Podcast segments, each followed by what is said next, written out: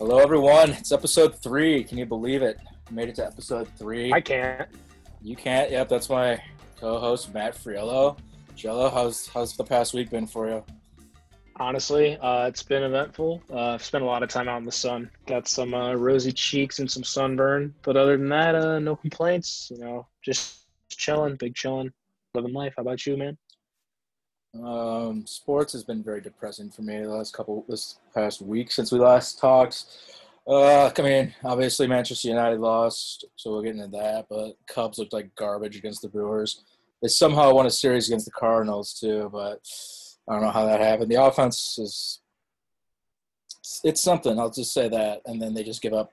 Hey, Uh, it's just at least the Bulls are back. that The Bulls, are back at least. Yeah, the Bulls. We just found out they got the fourth overall pick coming up in the draft. So uh, hopefully we don't screw that one up. But you know, of course, we get in the top four picks. I'm like, hell yeah, maybe we can get the top two pick. Nope, fourth.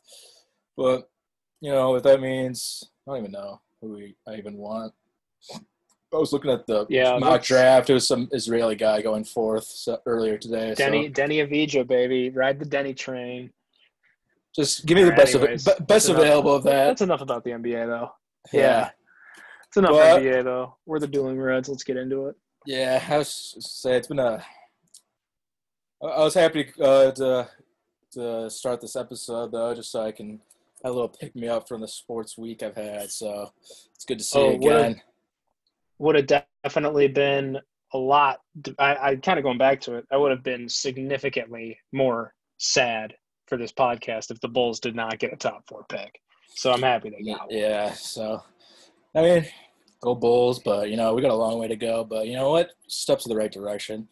I guess we'll just Yeah. talk. We'll just touch on since last time we've had a lot of games happen since last week in the Champions League. We we had to. Uh, we talked about the PSG Atalanta game after it happened because that was the day we recorded it. But we missed, or we didn't miss, but there was three other quarterfinals that happened during this week that we, that are uh, between episodes. So first one I guess we'll touch on is RB Leipzig two, Atletico one.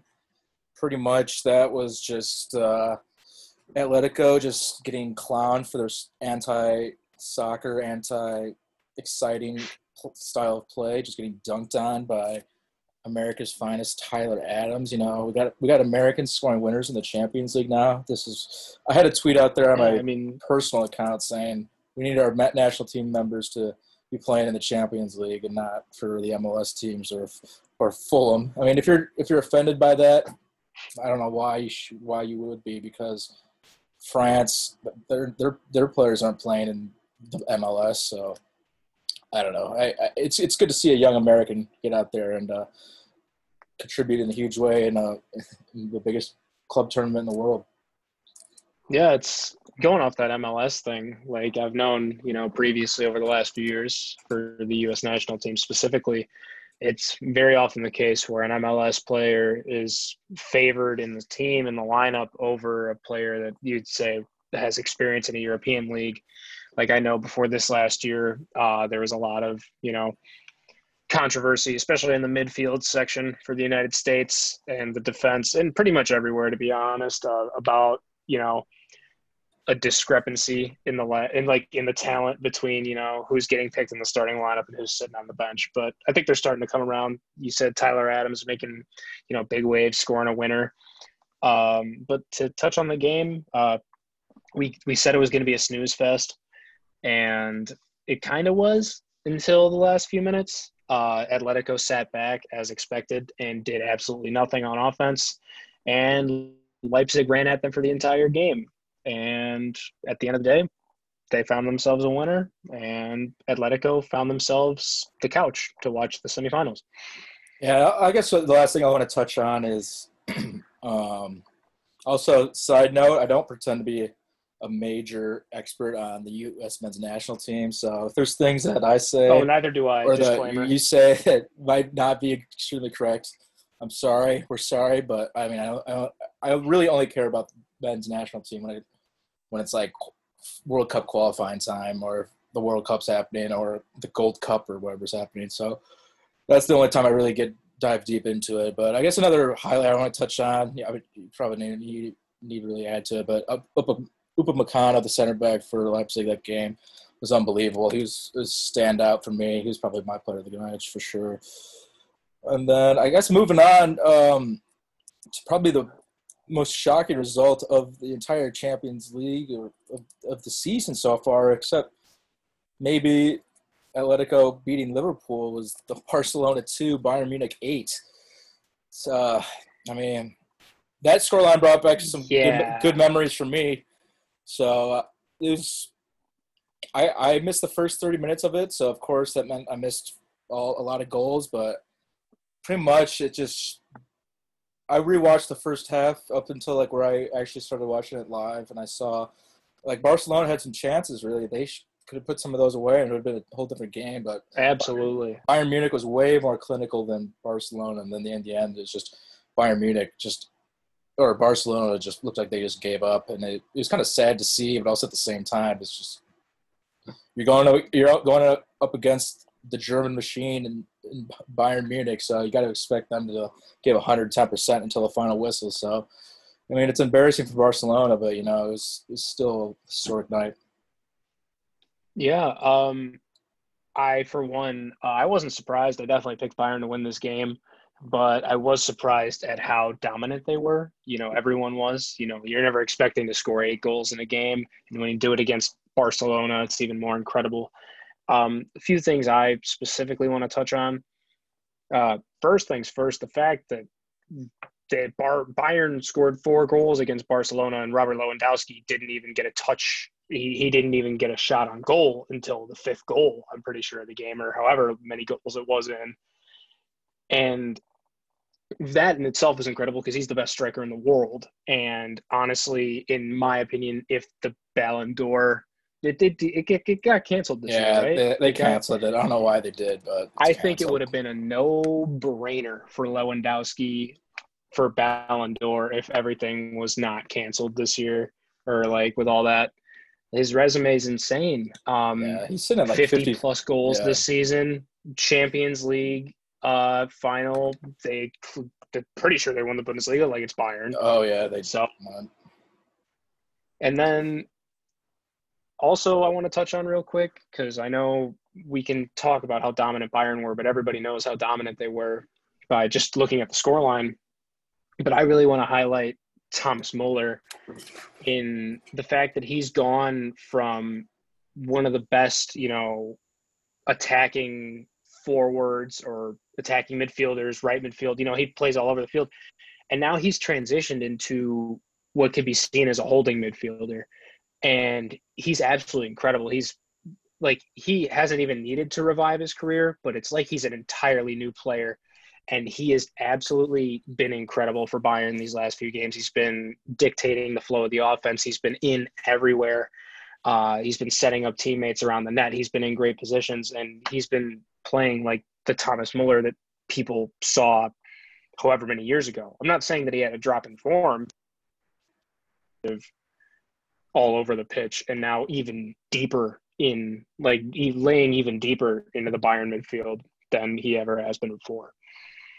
Yeah, I mean, I was listening to a little bit of the post game after the game because it was just such a crazy game. I was like, I just wanted to hear what people had to say. I mean, there was a bunch of stuff come out about uh, like Barcelona. Just a bunch of changes were being made immediately after the game was over. But yeah, going back to Thomas Muller, apparently there because I don't follow Bayern Munich that much, and then I was like, yeah, Thomas Muller the past couple years, you didn't hear about him as much as like he was like in the early 2010s when he was on top of the like he was dominating the game, especially at, at the World Cup level. But they're saying that like the manager they had before, and really just they he he only used Thomas Muller as kind of like for emergency purposes only, and Thomas Muller is just he's a better player when he's just uh, he's in the game the whole game, you know. So yeah, his position I don't even know what position he is out there. He's just kind of just he's just free form. I, I, think he's listed well, as a center. Yeah, he's listed as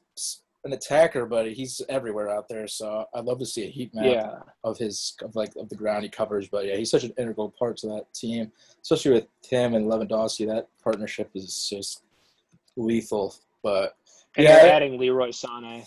Yeah, Le- Leroy Sané next season as well. I mean, that team is going to be. I mean, Bayern Munich. I mean, if you look at their team, top to bottom, they're starting eleven. Their bench, they got eighteen players, eighteen to twenty-two players that walk into most teams in the world. So Yeah, there's not much.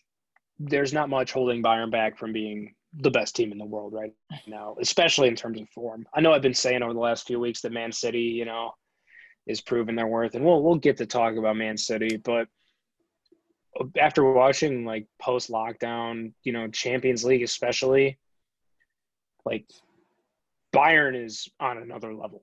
And this in this Barcelona game, this eight two this eight two demolition kind of proves it to the rest of the world that didn't know already. Yeah, and it was also coupled with Barcelona. Just it's kind of an end of an era for them. I mean, they're well, I'll we'll touch on it a little bit, but yeah, there's going to be some players moving on afterwards after this season. Uh, you brought up Man City. I don't know what they did against Lyon, but they just They were unrecognizable. terrible. They were unrecognizable, really. I mean, credit to Lyon. They did what they what you need to do against City is hit them on the break and take their chances. But Man City was just toothless in attack. yeah. I mean, we. They, I I'm- thought. I thought when they were when they equalized, Kevin De Bruyne equalized, that they might have got a, found a way to get through it. But yeah, it's just it's just the it's just the inconsistency that Man City's had this season. It's really the reason why Yeah. they aren't the team that we're used to seeing. Yeah, it was really bad across the board for Man City here. Um, the first thing that stuck out to me, I watched this game. Uh, first thing that stuck out to me, I know we talked about it last week. Phil Foden, he didn't even get a chance to play. Uh, someone who I said was probably one of their most electric players on the ball at the moment, bar Kevin De Bruyne, obviously.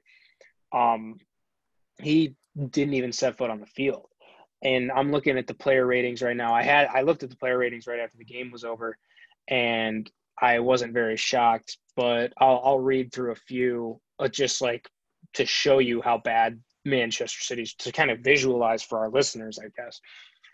Ederson with a four out of ten, Laporte with a three out of ten, Cancelo with a two. Like De Bruyne was the man of the match for Man City and got a match rating of a six. Um, like this is one of the best teams in the world we're talking about, and they got to be better. Uh, on the other hand, though, Dembele for Lyon or Lyon, club hero, um, heroic Yeah, performance. I told you guys, watch out for guys like Moussa Dembele and Memphis Depay. Like they had they had to show up in order to beat Man City, and they did. And it was also coupled with Pep Guardiola. Just what was he? Think? I don't even know if he was Shocking thinking. It, it was a bad, bad game for him. Bad game for Man City. But yeah, though, so that was that wraps up the quarterfinals. Quarterfinals was super interesting, super fun to watch. Pretty much, we had a good result. We had like good storylines in every game. good games and yeah, good games all around. And then you move on to the semifinals, and you just get two snooze fest, pretty much three 0 wins on both both games. I mean, Two. PS, Very expected victories. yeah, PSG three 0 over RB Leipzig. I mean, the only thing that's standing out to me is that Neymar needs to finish his chances, and hopefully we can see that in the final. But yeah, I mean, PSG is just done. They just done dusted. It's just they're moving on to the finals, and then Bayern Munich, Lyon three 0 I mean, Bayern Munich. Um, yeah, it was just business was done. Lyon missed some chances early, but I mean, if they didn't put those chances away, if they would have put those chances away, it'd been a different game. But yeah, Bayern and just they're too good in order. They're just too good to not put your chances away when you play against them. So yeah, that's Yeah. Uh, that's uh, it's unfortunate for them. Do you have anything to add for either of those games? Um, not not really at all. Um, just 3-0 both sides. Uh, we were expecting Bayern to get the result. We were expecting PSG to get the result. No surprises here. Um, but obviously, this sets us up for a really exciting final. Two teams that you know are known for their offensive firepower. Uh, you know, you got PSG with Neymar, Mbappe, Di Maria, the works, and then we just talked about Bayern. It's going to be two teams going at each other, high press, high like high energy, and they're going to be trying to score as many goals as possible.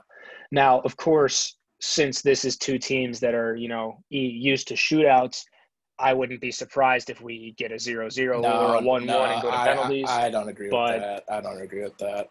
It's I'm just saying it I'm I'm expecting I'm expecting big numbers in the goal column here, but at the same time, it yeah. is it wouldn't be you know sports without an unpredictable result. So you never know. Yeah, I mean Sunday. This game's at Sunday at 2 p.m. Central Time. The best time there is. Central Time's the goat. So I will not say yeah. other times. Imagine imagine being on Eastern Time. The Eastern time, if you ask me. Couldn't be but, us. but yeah, I mean, I, what I'm looking forward to in this game the most, honestly, is how Bayern Munich, they because throughout this knockout stages here in, in August, they've been playing this high line against teams.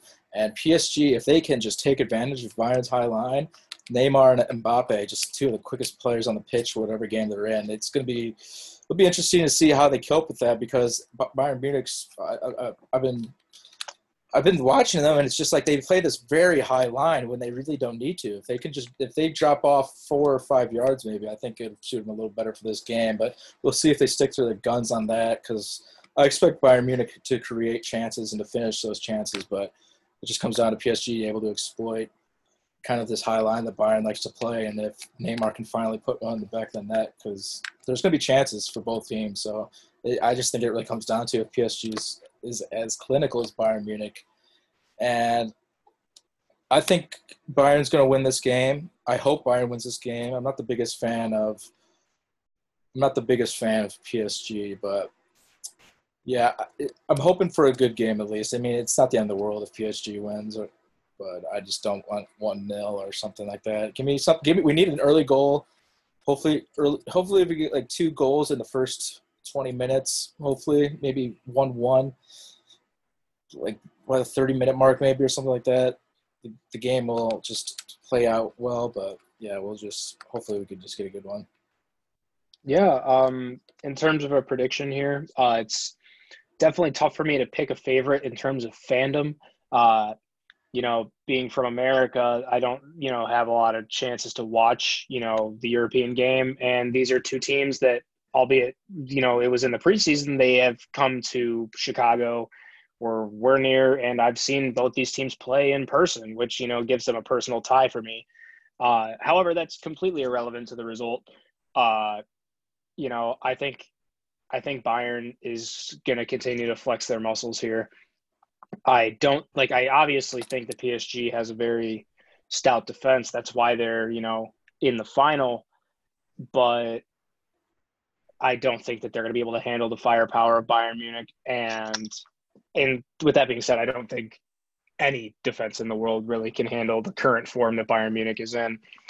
They just look too insane on that high press. They look way too confident on the ball. They have no weaknesses anywhere on the floor. Uh, anywhere on the floor, excuse me, anywhere on the pitch. Uh, and just, yeah, I'm saying, I'm saying four two is going to be my final score, and I think Lewandowski is going to score three goals and get the Champions League goal scorer record. Oh yeah, I heard, I saw that he was close to tying Ronaldo or beating Ronaldo. I don't know if I don't know if Lewandowski's going to get. I mean, that's that'd be just the guy I would want to stop first and foremost. But you got to worry about guys like Serge Gnabry and Thomas Muller, and then you got Alphonso Davies running up and down the left side. But yeah, it'll it'll be a good one, hundred percent. It, it, it I mean, we, everyone was. I mean, I was kind of cheering for like the underdogs move on, just because it's fun to see kind of the underdogs win sometimes. But yeah, of course. It, would have it would have been it would have been a rough final if it was PSG versus Lyon. I mean, or like Bayern versus Leipzig. I mean, it's I'm glad it's two superpowers or or like super clubs pretty much. Honestly, it's like it's like old school versus new school kind of. I mean, I know PSG's like they're I mean, they're not uh, a classic old club that's like a hundred, hundred plus years old, but they've been around for 50 years or so. But yeah, I mean, they they really epitomize just kind of the new money, the oil money kind of thing. While Bayern Munich is the classic. I mean, I guess they're not. I mean, Bayern Munich's not that old either, but they they they run each other. They're run like a proper uh, soccer team. You know, so. traditionally successful yeah. and very deep in competition.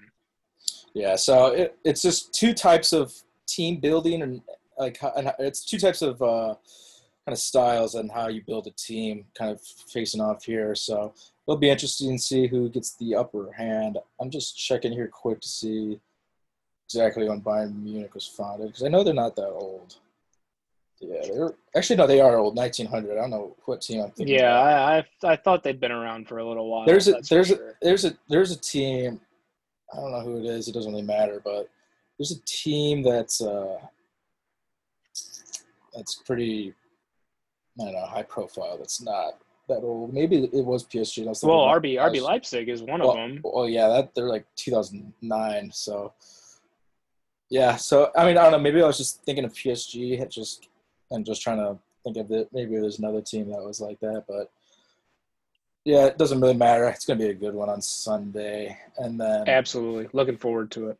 Yeah, two o'clock Central Time on Sunday, CBS All Access, or find us. That's three o'clock Eastern Time. Eastern Time.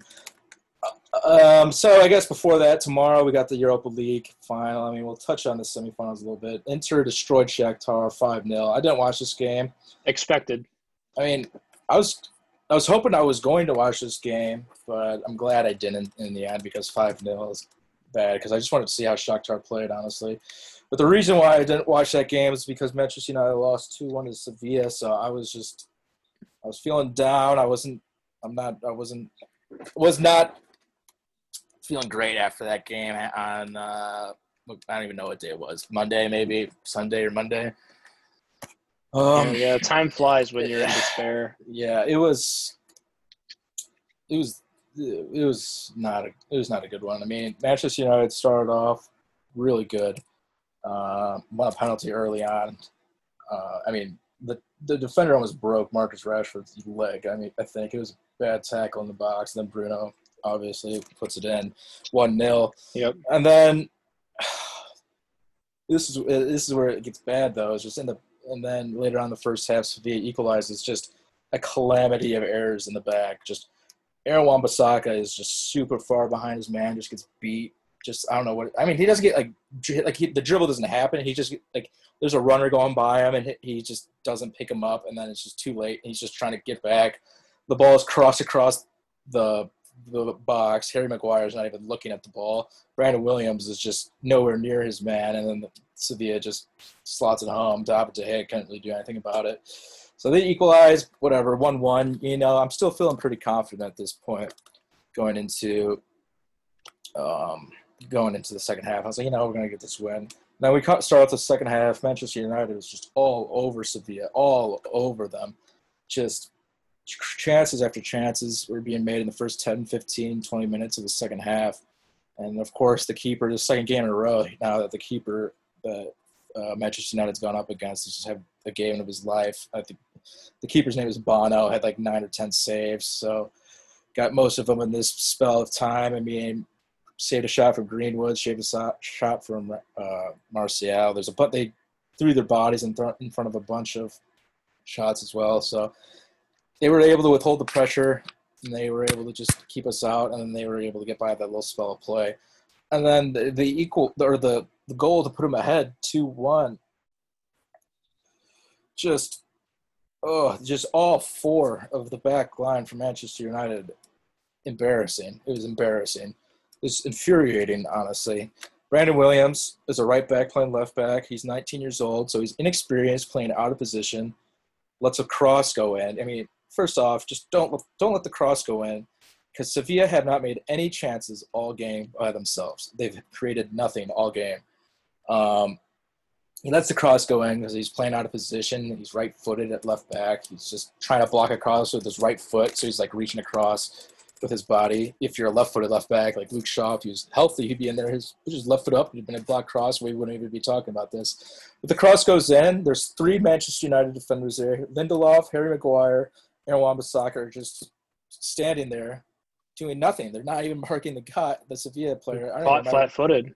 I whatever. I mean, it's just I don't even remember who the Sevilla player was because I was just so just focused on how bad we looked at the back right there and just header, just nobody's marking him, just heads it past De Gea. I mean, De Gea's like standing there. It's like you can't really do anything, anything about it. It was a tap in, pretty much, but it was bad. And then you got Bruno is the only one out there showing leadership. Is just like he knows that this is the this is we pretty much lost the game because we're not going to get very many chances because Sevilla is just going to sit back and you know defend this lead for the last ten minutes or so. But Eh, we, there's a clip going around on Twitter, and I there's rival fans that are trying to be like, they're like, oh, inject this to my veins with Bruno and Victor Lindelof yelling at each other. But I was like, I'm glad Bruno's out there yelling at people, showing a little bit of passion because eh, the goals that they gave up in that game were just inexcusable. I mean, yes, I know that at the other end we should have maybe put away our chances, but we should have won that game one 0 I mean, the only goals that the only reason why Sevilla scored is because we made two. Def- I mean, two mistakes at the back that were just a collective of. I mean, it's pretty much just two mistakes, but it's just a collective of just just mistakes all around the back. The back line was terrible. I mean, the midfield. I could talk about the midfield for a little bit for Manchester United. Fred, Pogba, Bruno looked great. Great that game. Fred Rash, masterclass as always. Fred, Fred was. I mean, Fred was has been a little bit out of favor recently. Hasn't had that good performance, but he can't. He was great in that game. I, I like to see it. I mean, Matic has been playing a little bit better. Than, oh, not a little bit, a lot of bit better than him recently. But I, I prefer. I if it was up to me, if there was going to be a player that was going to perform at a higher level, at a consistent level for Manchester United for the next season or two, and you had to pick between Matic or Fred, I would love. Give me Fred 100 times out of 100, just because I, I mean, Matic does have the experience. He brings a little bit of calmness to the game, but I think Fred just brings something a little bit more if he's on his game. It just really depends if he's if he's on his game. He can re- he can really showcase what else he brings to the brings to the team in terms of like putting a tackle in in the midfield, just energy, just way quicker than Matic too. But midfield is good up front. Martial was so- solid again. Greenwood he, solid, but Rashford is atrocious. He was bad. How bad he was. Um, Williams just do not link up well on that left side. But uh, yeah, I mean, I can go deeper into the.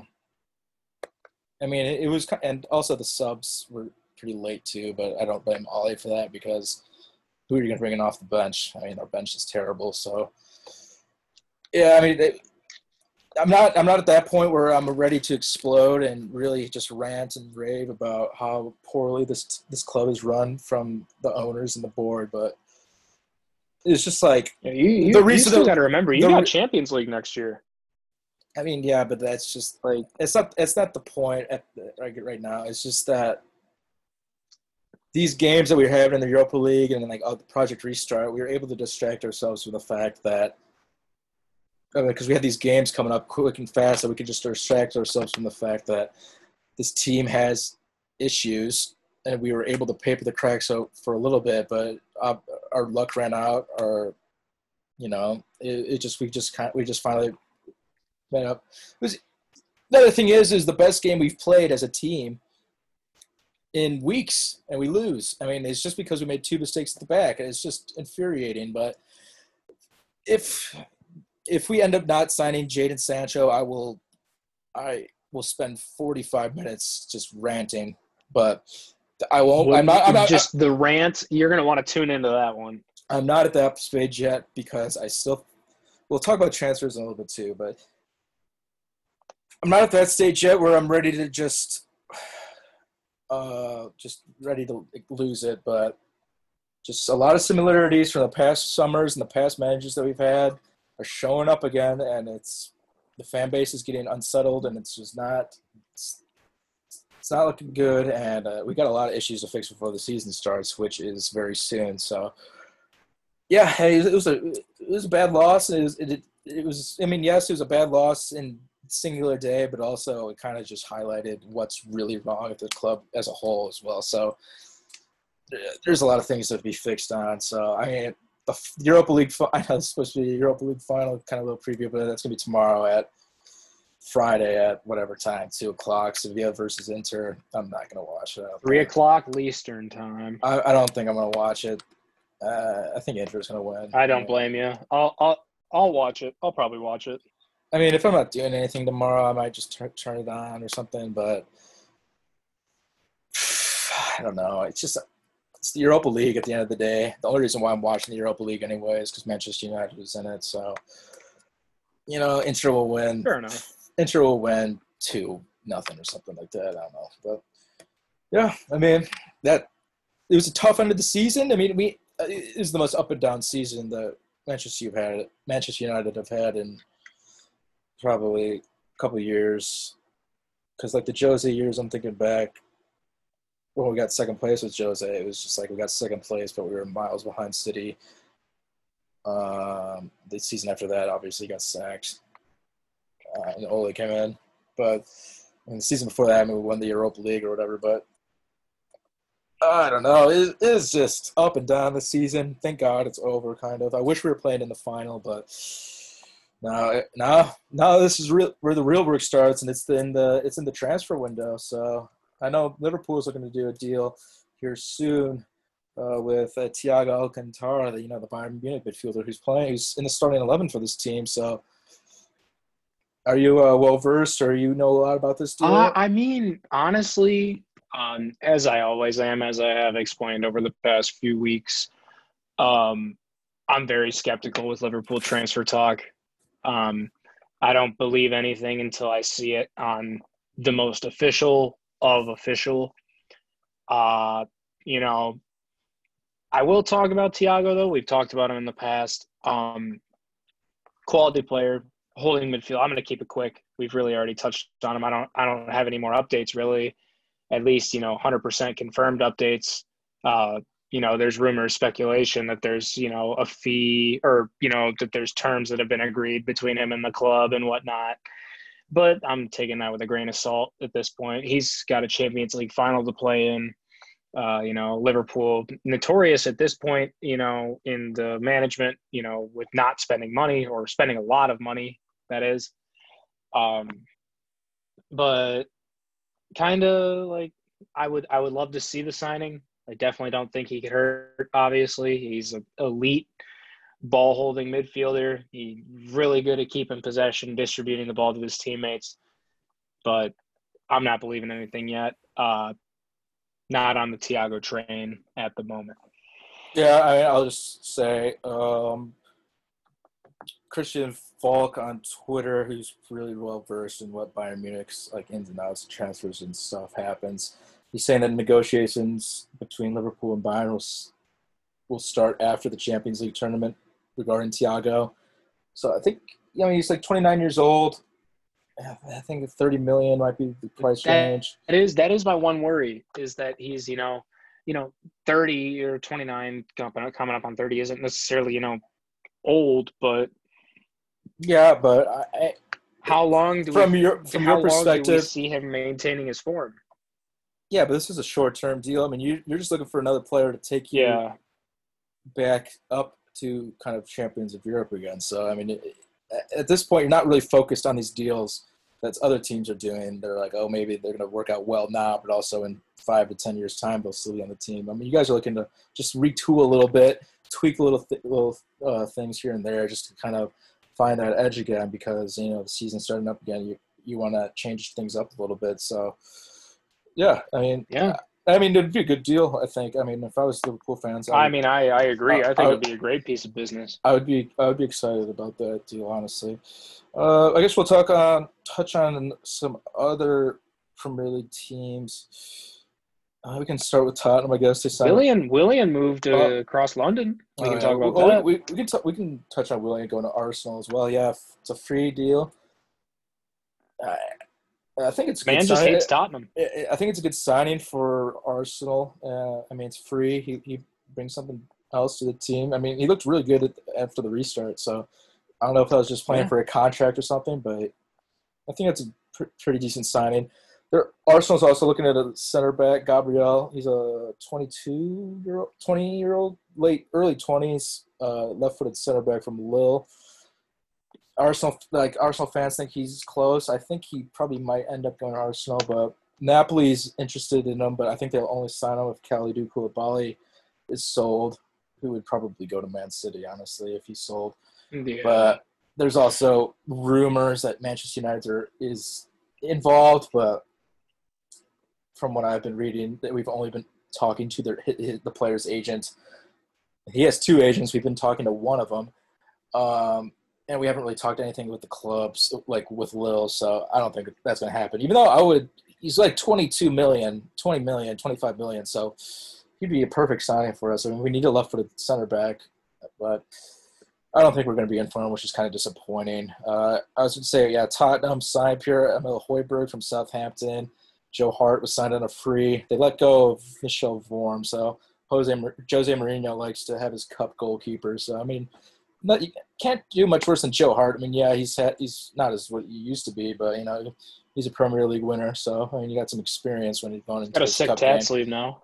you got to go and you got some experience in in between the posts when you're playing the Carabao Cup teams against you know I don't know. Yeah. You know, something I, I did forget to touch on a little earlier when we were talking about Liverpool transfer stuff. Um, I did see some news. This is but this is by no means um, confirmed or anything. This is, you know, relying on a lot of things.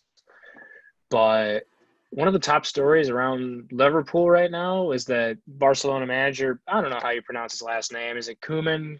Is that how it is? It's like, Kamen? It's like Kuman or something.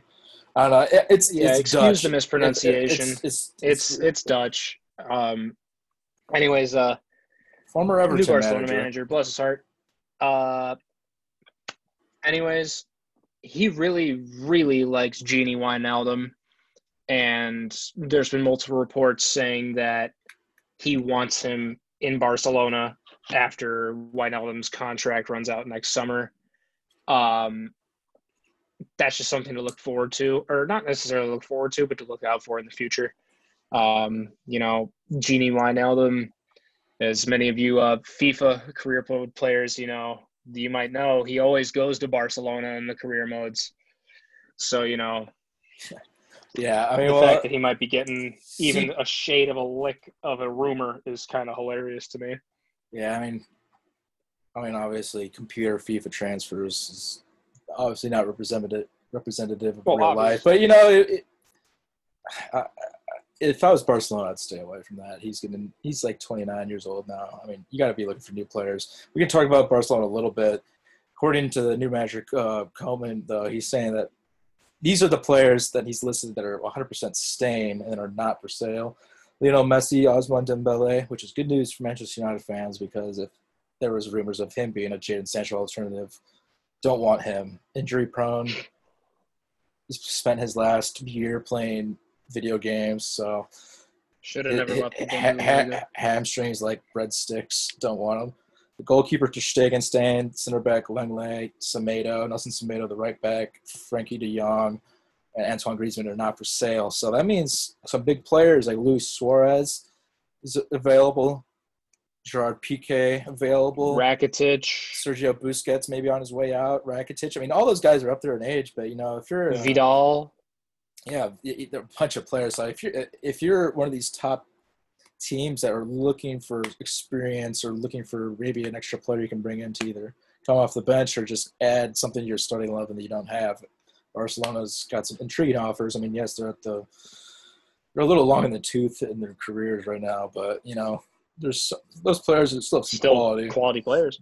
But yeah, it'll be interesting how much business Barcelona is able to do since the season's starting pretty soon. So, uh, yeah. it's- it's- Um, staying in Spain, uh, David Silva. Oh, talk yeah. about that. Um, Yeah. Manchester City club legend.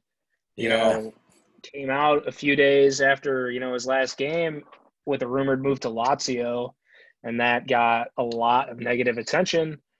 And then he debated everyone, and now he's signed, I think, a three-year deal with Real Sociedad, and I think that Sociedad got themselves, obviously, you know, David Silva, Manchester City club legend, one of the most, you know, notable players on that team over the past Decade. 10, 15 years. Like, just insane, insane quality, insanely technical player. I think he's going to fit the Spanish game well. Uh, and him and Odegaard are going to link up I think, nice. I think Odegaard's going back to Real Madrid. oh, yeah, So- that's my that's my bad. Well, him and I'm not. I'm not. uh, I'm not. I'm not 100 percent sure. got. I mean, I don't know much about Real Sociedad, but I do know Lazio is very upset with David Silva, kind of Oh yeah, last second just snubbing them and moving on to Real Sociedad. But yeah, I mean, he, his career was going to be over after Man City, so it's good for him to move on. And I guess the last thing we want to touch about for transfers, I guess I'll give Manchester United's kind of updates. I, I did talk a little bit about Gabriel maybe happening. I don't think it's going to happen. Those rumors are just kind of throwing Manchester United's name in there. I think Jadon Sancho. Uh, there's a story that came out this morning from the Athletic saying that Joel Glazer is getting involved in this transfer to try to get in the way of it. I mean, it's just at this point, Jadon Sancho. It, it, it's not like a couple years ago when Jose Mourinho wanted to sign Ivan Perisic, and they the, the team stood in the way, the, the the board stood in the way, and the owner stood in the way for that deal happening because it's Ivan Perisic. I mean, the fans were a little torn on that, but how every would you felt out of curiosity for that signing?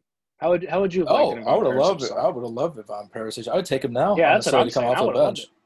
I would love. I would, I would take him now, coming off the bench, honestly. But yeah, that story came out. I mean, obviously, it's a negative story, but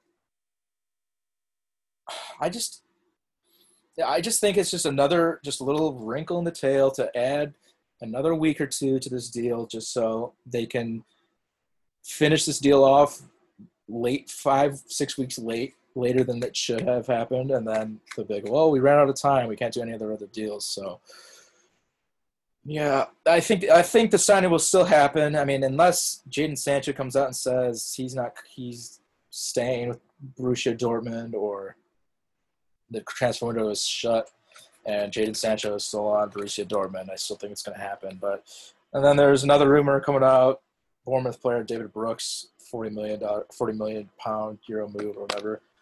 Uh, another he's out for a year with an injury. We we've had bad records with buying players that we bought injured, uh, i.e. Diogo Dalot, um, Eric Bailly. I mean, they've come to the club and have just been consistently injured since they've arrived. So that's the last thing we need is to sign another British player who's injured and Brooks for forty million and for forty Welsh, million, right? No, he's British. He's he definitely British, Welsh, um, Scottish, Northern Irish, Irish. I don't care. We got to get away from these isles and look at the continent for signings. Because for forty million, you can get Donny Van de Beek, who is ten times the player David Brooks is. But I don't know. I Manchester I, I I'm just it, it'll be a part of a rant that could happen if certain things don't go our way this summer or for the rest of the transfer window. I'll get into it, but it's just another another case where the manager makes Champions League and the board and the owners just don't back them in the transfer market. The only time they get backed is when they were trying to make Champions League. We get into the Champions League. Look what happens. The manager doesn't get back. He gets fired, and we're back to square one. So, yeah, I'm not, I'm not, I'm not there to explode yet, but can, I, am sure you can tell I'm a little frustrated with how. I mean, it's been not yeah, ever since that ever since that loss to Sevilla. It's just been it's not been a fun week for Manchester United fans. I mean, I'm sure it's been a fine week for the owners and stuff because they're making money off of all of us and just not investing in the club. I mean, they're just taking everything they can out of it. But yeah, it's been a frustrating couple of days, couple of weeks. It's, I mean, but you know, at least we have things to look forward to, and that is the new Premier League fixtures. They released this morning. Uh, that's why we yeah. pushed back. Uh, uh, that's why we pushed back the episode till today, so we could talk about these games a little bit. Um, let me pull up some of these games here. I mean, I guess we could start with. I mean, I can I can talk about some Liverpool stuff. Yeah, we can uh, start. We can start. Liverpool with the Liverpool starts off against Leeds. Yeah, we can start off with Liverpool's um, schedule. They got an interesting schedule to start things off with. Yeah, as always, you know, just a really interesting start to the season. Uh, we go Leeds, Chelsea, Arsenal to start the season, uh, followed by Aston Villa and Everton. Um, I mean, yeah, yeah, yeah, definitely not the easiest group of fixtures. Uh, two massive games with London rivals. Merseyside. The, you know, Merseyside derby, and then Leeds, who, you know, as an American, just the unknown. I don't know much about Leeds, but everybody hates Leeds. So that's a big game too. So Manchester United, one of the biggest rivals is Leeds, so I'm looking forward to that. But yeah, I was looking at Liverpool's schedule. Uh, yeah, I mean that Chelsea game, the 19th, that'll be a good one. September 19th. 19th. It's really, Absolutely. Premier League starting off with a bang, pretty much, and then kind of looking through it. Uh, some other big games. You got City on the 7th of November. Looking at the Chris the Christmas fixtures. Um, Palace on the 19th of December, West Brom on Boxing Day, and Newcastle two days after that, with Southampton on the 2nd of January. So that's kind of an easy Christmas schedule. I we got say. Liverpool, Man U. We got Liverpool, Manchester United. January Three days after Liverpool, Burnley. Yeah, so Manchester United, Liverpool, January 16th. That's our first meeting. That's at Anfield. They Manchester United, Liverpool at Old Trafford is May 1st. And I just, I saw the most sickening thing I've ever seen in my life today. It was just, uh, Oh, it's I was just- gonna I was gonna mention this to you. It was so out of hand. I, I know exactly what you're about to talk Yeah, about too. it was just can- like- I'll let you say it. Yeah, I think it was Mark Ogden. He was like, "Yeah, there's based on how the, the fixture list is played out. Yeah, Liverpool could win the league and lift, win the league at Old Trafford." And I was like, "You know what? If Liverpool is going to be t- up there winning, ti maybe winning the title again next season, I guarantee they're not winning at Old Trafford. Even if we're twentieth, I, I I I won't allow it to happen. I'll fly over there and I'll give I'll give the team talk." Like I, that's not happening. Gun so. domestic. So yeah, that I mean, the, I mean, that's, I mean, we're Yeah, usually- dude. I woke up this morning and checked the ESPN, and I saw that, and you know, I was I was gonna send it to you. That was my first reflex because the first thing I thought, I was like, wow, that's pretty bad. That's a pretty fry. You know, that's a pretty hot take right there. You know, predicting the future I so mean, far I away mean, obviously, uh, with so many contingencies. it's the fifth to last game of the season. So I mean, I mean, I, yes, Liverpool won the title with a good amount of games left, but it'll take good effort for them to have a season like this again. And also, yeah, I take a- do take a- not think they're gonna do that. I also think the Premier League will be a little more competitive next season. Uh, exactly. Yeah, touching on yeah, I guess looking at throughout the other fixture list for Liverpool. I'm trying to see which one's the toughest month for you guys. I, I mean, September's pretty tough. I right think it's the first one. I think it's the first one for sure. We got, Yeah. you know, we're facing Leeds, who are, you know, newly promoted. They're going to have a lot to play for. And then, you know, that Chelsea team, like, they're going to be something. I don't really know what they're going to be because they're going to have a lot of new talent, but they're going to be, they're going to be pretty damn good.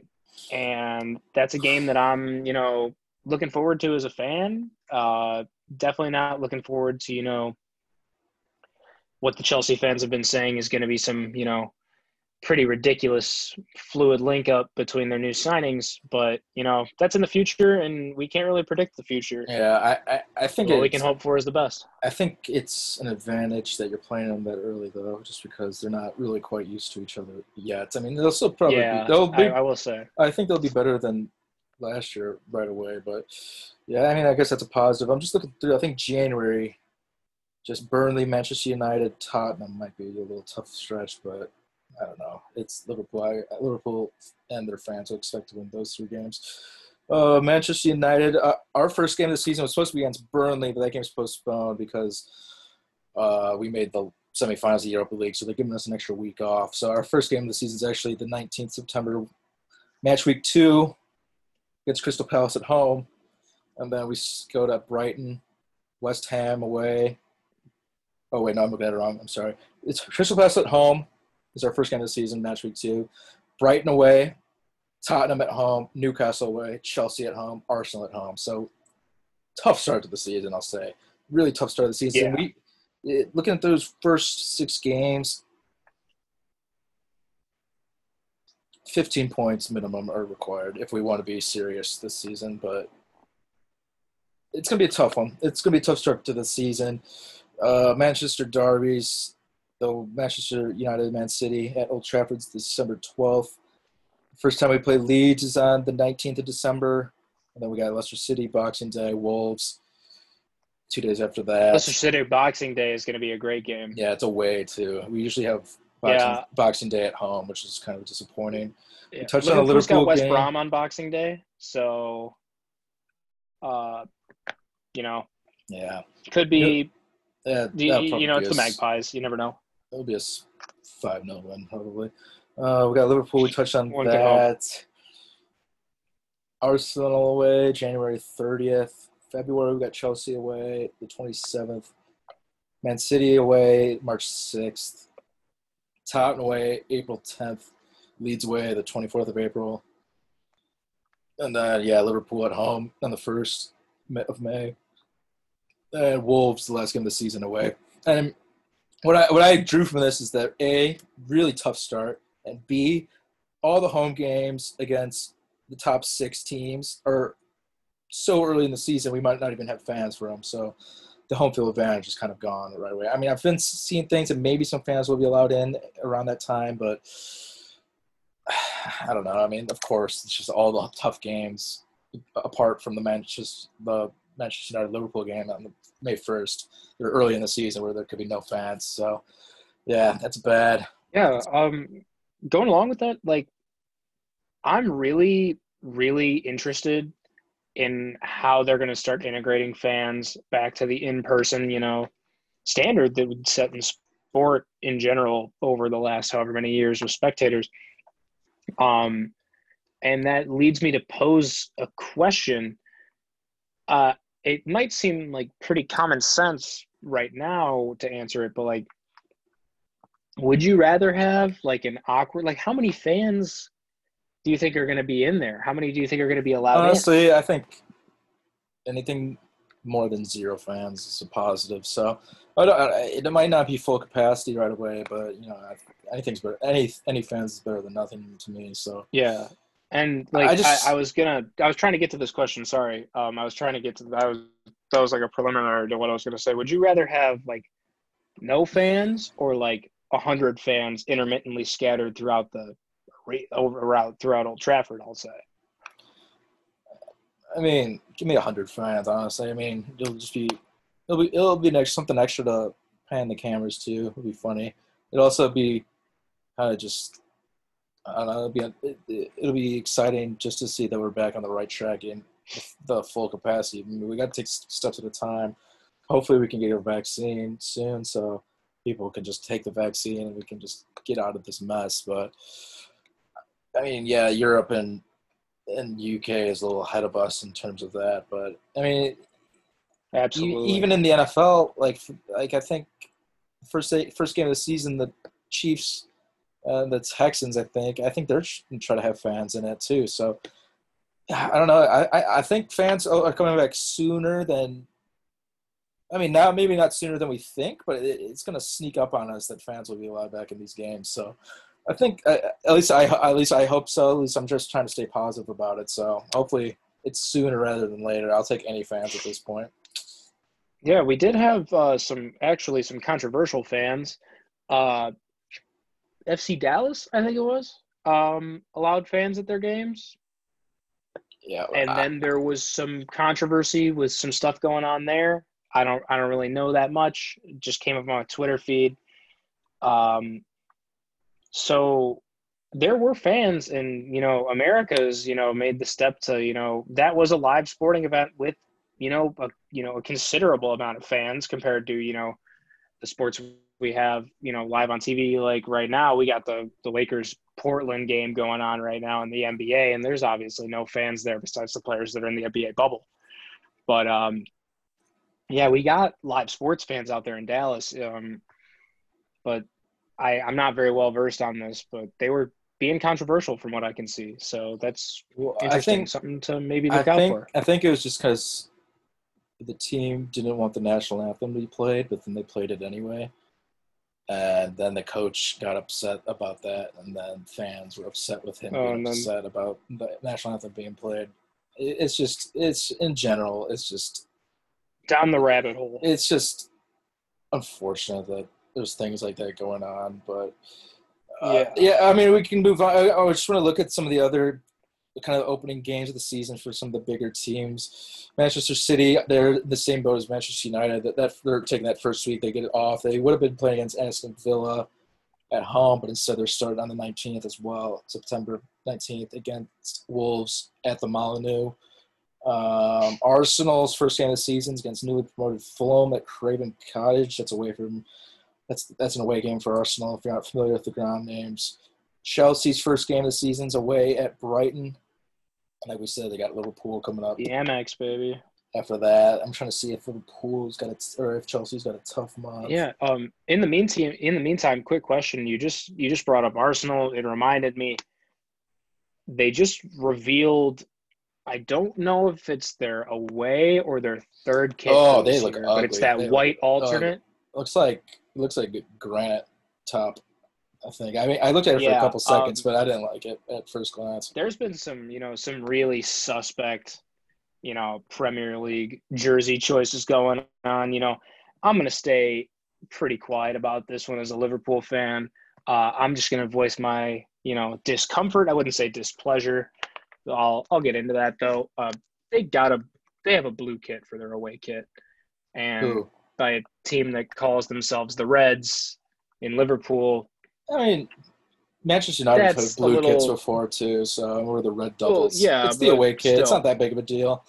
And you just got to make It's sure you the color. It's supposedly the color of the uh, liverbird. It's supposedly the color of the liverbird standing in the middle of Liverpool. Uh, you know, I'm you not. guys, You guys just have like a toothpaste stripe on your sleeves. Yeah, your it's home just the designs. You know, the designs are weird. Everybody's got weird designs this year. Arsenal's got the granite countertop. Chelsea's got the three with Chelsea's you know kits are awful. all that.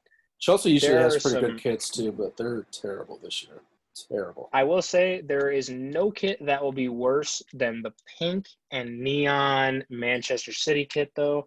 That was a travesty. That was an eyesore. Just lemonade. I don't I don't ever want to see something like that in a top flight, you know, top of the ladder competition wise league. I, I, I don't want to see that. Give give that to a team like, you know, someone in League Two. But like on a like obviously this might be a shallow point of view, but on a national scale like that, those Yeah. jerseys are gross, man. Yeah, I mean, you, you you win some and you lose some. I mean, luckily for soccer fans, especially Premier League team fans, like you get new new jerseys every year. So, yeah, I mean that's that's a good and bad thing because sometimes you get really good ones and it's just like the year afterwards, or it's not as good. But then if you have bad kits, you're just like, thank God we're getting new ones too. Uh, and then I just wanted to touch on some of the last opening game fixtures for some of these the bigger teams. Tottenham's home against Everton. Um, Wolves. I'll include That's them. City. Oh no, No, no, that's City too. They they play Sheffield United away. Leicester play West Brom away. So I mean, overall, some pretty winnable games, I'd say, for kind of the bigger top eight teams. How many teams Yeah. I include? Four, five, six, yeah, the top eight teams, pretty much. So Yeah, I'm Yeah, sure some- there will be some surprising results, but Yeah.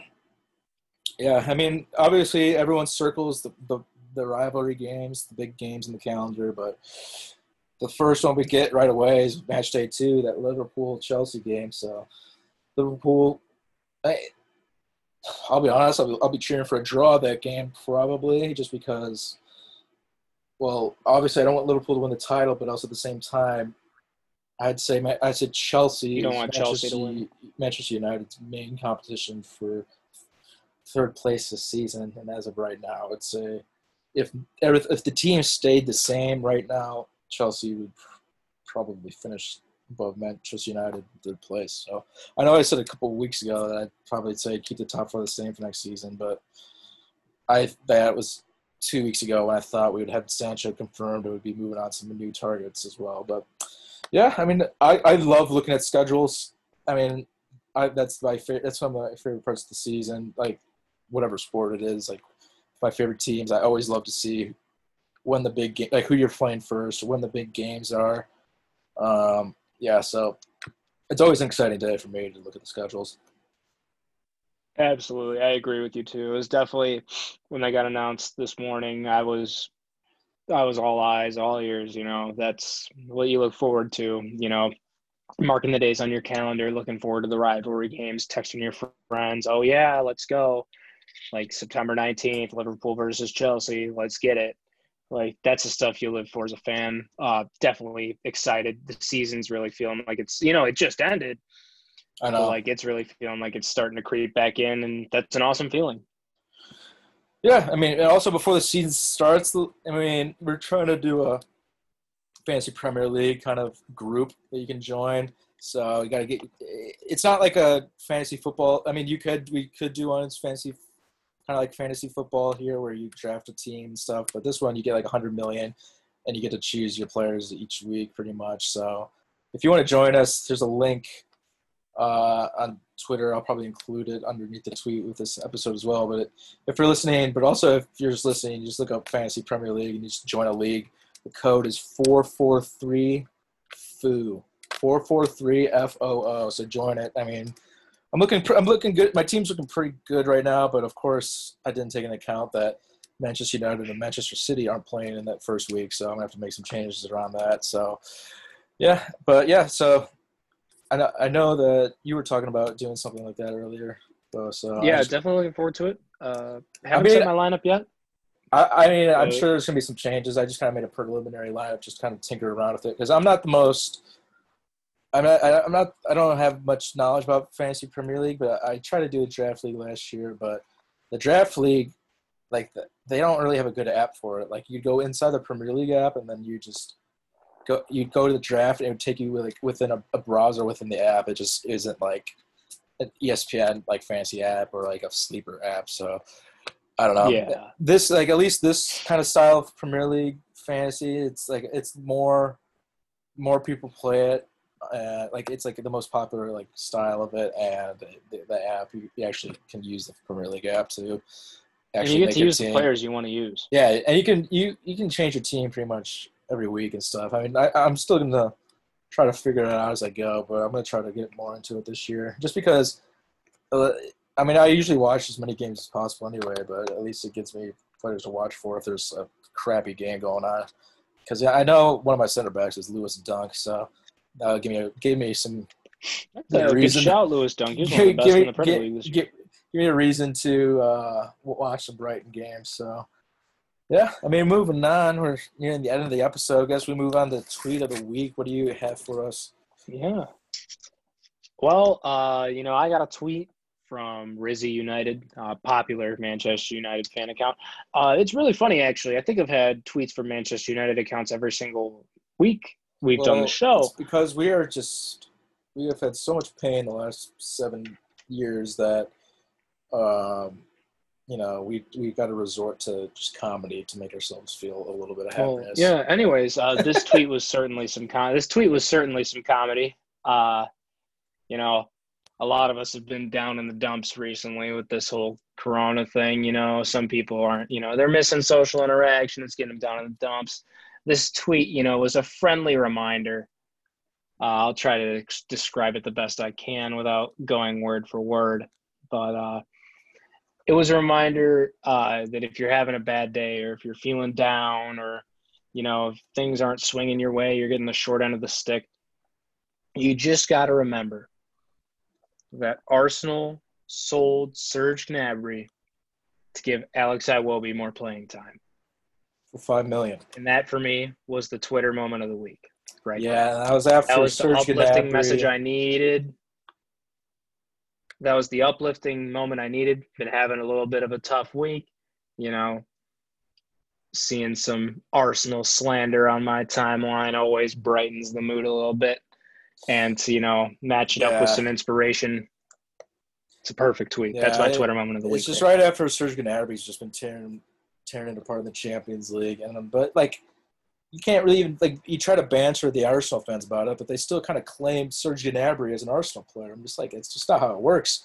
Like you guys are playing in, I don't know, mid-table matters. I mean, he's not your player anymore, so I don't know. It's just, it's just, yeah, it's funny though. It's just because of course you sell a player that, that just didn't work out for your team. I mean, sometimes it works out like that, but you know, Yeah, five million for Serge Gnabry. That's that's, that's a steal. Uh, Absolute I guess, steal. I, my Twitter moment of the week. It's a little crossover between two of my favorite teams. I mean, not really. Well, two of my favorite. It includes one of my favorite teams, two of my favorite sports. But uh, last week, Yu Darvish, Chicago Cubs pitcher, just dominated the Milwaukee Brewers, and that was that was after in the off season. Uh, Christian Yelich, uh, probably the best player the Brewers have. I mean, he's been stinking it up this year. it's, it's been hilarious, but yeah, he's their best player. But and he said on Twitter, he's like, yeah. Long story short, like Yu Darvish like saying thing or whatever, and, you, and Christian Yelich is like, yeah, nobody needs help facing you. And like said that to Yu Darvish, and then after the Yu Darvish just dominated the Brewers, and the Cubs Twitter was like, no, yeah, yeah, no, look, listen, okay, maybe someone could use a little help facing you, Darvish, and then a salty Brewers fan replied, yikes, what a toxic team and fan base. And this is where the soccer uh, Twitter moment of the week comes in. Somebody, I mean, he, this this Brewers fan gets ratio because he's replying to the Cubs official Twitter account, but it's just the classic. just the only the only time I've actually like laughed at this meme ever or at this GIF was just the, it's just the crying Mbappe GIF and just at the at the salty Brewers fan. So I mean, hmm. over the last couple years, Brewer fans have been getting on my nerves a little bit. I mean, I I know a couple Brewers fans. I mean, they're, uh, they're my friends, but you know, as a whole, I mean, I, they don't like the Cubs either. So I mean, it, it's a two way street. But you know, it's the only time I've ever yeah. seen that Mbappe try and meme actually like, you know, make me chuckle. Work. So yeah, it's just like you know what. Sorry, Brewers fans, your your team's underperforming. You can go cry about it a little bit.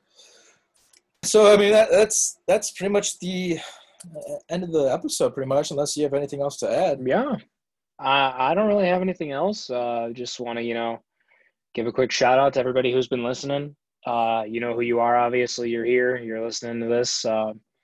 Appreciate it. We're just you know trying to reach not necessarily a massive audience or a big uh, audience or even a medium sized one. No, we're reaching the biggest audience possible. Let, but like, for right now, uh, we're taking any interaction we can get. And yeah. uh, for all you guys that are listening, we really appreciate it. Yeah, that's all I got. Yeah, thanks for listening, guys.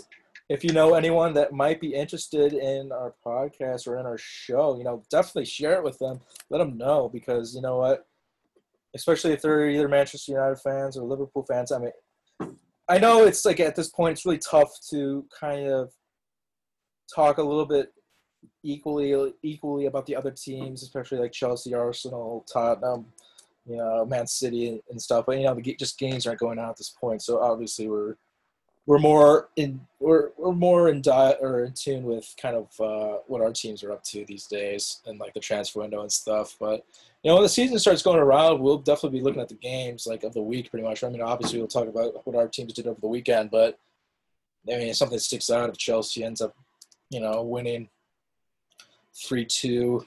Arsenal 90, climbs 90, out of the cellar. Ninety third minute or something, or if there's a big injury, or if there's a big transfer that happens. I mean, I'm sure we'll talk a little bit about Kai Havertz, Chelsea, when that deal finally gets confirmed. I mean, that deal is all but confirmed at this point. I think those teams just need to agree on a fee. So, yeah, I mean, yeah. I, if you if you're not a fan of either of our teams and you're a fan of a different Premier League team, you know, I, I, I, I try my hardest to be a little to be as you know uh, objective as possible when talking about the Premier League, especially as a whole. But you know, I will be pas- passionate about Manchester United. So I mean, if especially, I mean, I'm sure everyone's hoping for a potential rant and that might come out if Manchester United just blow it in the in the cha- in the transfer window, or if they have a bad loss. I mean, I'm sure people want to tune into that. So I mean, you can always have that going for you, you know. So you can always just cheer for. I mean, everyone cheers against my team anyway, so I'm used to it. It's hmm. I, have lived my whole life like that, pretty much. Uh, in all my teams, pretty much.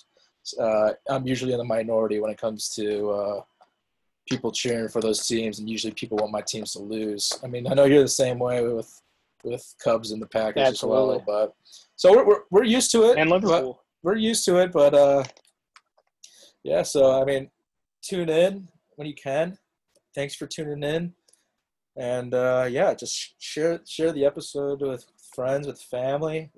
coworkers, with anyone that you know that's either die hard, you know, Premier League fan or is just trying to like learn about the game at, at all. I know that one of our good friends, Alex Riddle, he's in the process of adopting a new team. He's going to become he, he's been a fan of the Premier League for maybe a a little bit more than a year now. I mean, not like a hardcore like knows what the ins and outs. Wait, who is this? Who is this? Riddle, Alex Riddle. He's Riddle's he's a, a Burnley fan.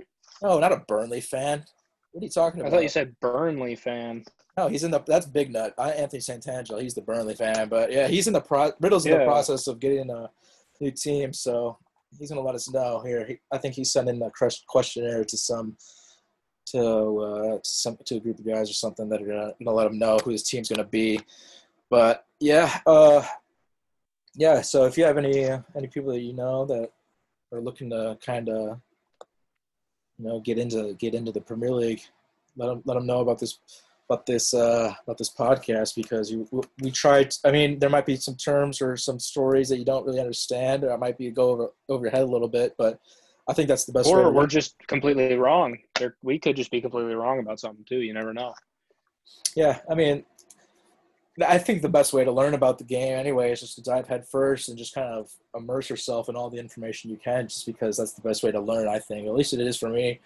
So, yeah, just share the podcast, let people know about us. You know, I want to have 10 million listeners by the end of next week, so we'll see if we can get we can Let's get there. it. We All can right, do it. yeah, follow follow Jello on Twitter, follow him on Twitch. You don't have to follow me on Twitter. I mean, I hope you do, but I've just been talking about the Hmm. Cubs recently. I mean, it's been an up and down week for him, but you know, Manchester United. Get Javy out of the three hole. he he needs to get out of the three hole, or he uh, he's been awful this year. I don't know what's going on. It's a but- different discussion for a different time, though. yeah, but yeah, it's good to see you again, Jello. I'm ready for uh, Yeah, of course. next week. pleasure, man. Next next week's episode, we're gonna be talking about you know big Champions League final game. Hopefully, it's an all time classic, better than last year's. You know, I'm sure you'll disagree with that statement, but yeah, I'm looking forward to I the game. you I'm know, look- in terms of gameplay, we can hope for better, but in terms of a result, I can't ask for much more. in terms of in terms of questionable refereeing decisions, hopefully we have a better ref this game. No first minute wonky penalties. Um, but yeah, I'm looking forward to Sunday. Tune in, two o'clock Central Time, CBS All Access. Three o'clock app. Eastern. Just get the get the app, do the free trial. It's the best way to watch it. They do good pregame, good postgame. I mean, even though they have Jamie Carragher and Micah Richards, I you know Liverpool, ex Liverpool, ex Man City players, but you know, I found I found out the other day that the studio host Kate Abdo, Manchester United fan, so I, I knew she was the girl of my dreams always. So I'd love to hear that. So yeah, can't wait. Keep Can't wait. dreaming, brother. Can't, can't, it's all right. Can't wait for Sunday, and uh, yeah, talk to you guys soon. Yeah, see you.